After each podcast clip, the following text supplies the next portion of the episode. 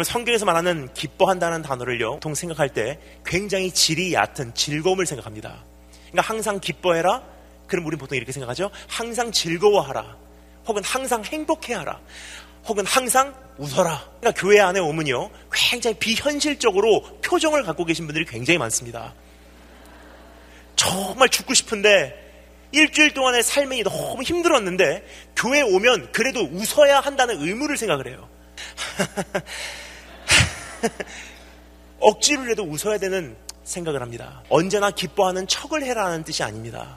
성경에서 말하는 기뻐한다라는 단어를 조금만 정리하도록 하겠습니다. Be joyful always. 기뻐하라라는 단어는요, 그냥 감성적으로 즐거워라는 뜻이 아닙니다. 행복함을 누려라는 뜻도 아니고요. 언제나 미소를 띄우라는 뜻도 아닙니다. 오히려 성경은 반대로 이렇게 말합니다. 애통하라. 통복하라. 오히려 반대 이야기를 하고 있어요. 그럼 기뻐하라라는 단어는 무슨 뜻이냐? 이런 뜻입니다.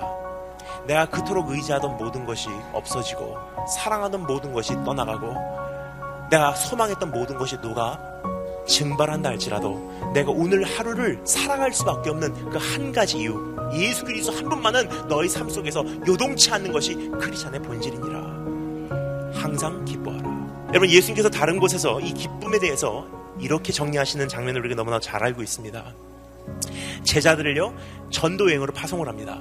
그 전도여행을 잘 마치고 제자들이 돌아와서 즐거워하며 보고를 하죠. 아 예수님 정말 대단합니다. 주님의 이름으로 명하니까 정말로 마귀가 나가더라고요. 주님께서 그것에 대해서 뭐라고 반응하시죠? 그까지 거 가지고 기뻐하지 마. 번역합니다. 이런 뜻이에요. 오늘 마귀가 나간 것 가지고 기뻐하면 내일 마귀가 안 나가면 너 뭐 갖고 살아갈래? 다른 말로 하나님 이번에 대학교 입시 허락해 주셔서 감사합니다. 이번에 사업 성공해 주셔서 감사합니다. 기도 응답해 주셔서 감사합니다. 그것을 너의 인생의 기쁨의 조건 삼는다면 네가 살아가야 될 인생이 더 길고 험한데 기도가 응답될 것보다도 네가 소망했던 대로 기도가 응답되지 않을 확률이 더 많을 터인데 너 그때마다 너 뭐 갖고 살아갈래? 그까지 거 가지고 기뻐하지 마. 반대로 하늘나라의 생명책에 너의 이름이 기록된 거 가지고 존재해라. 즉 예수 생명을 소유한 것 때문에 기뻐하라고 성경은 이야기해 주고 있는 것입니다.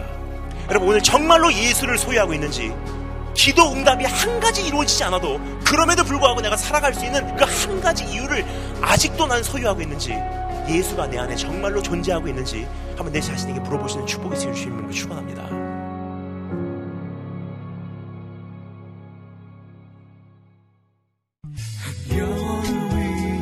더 멀리 더 가.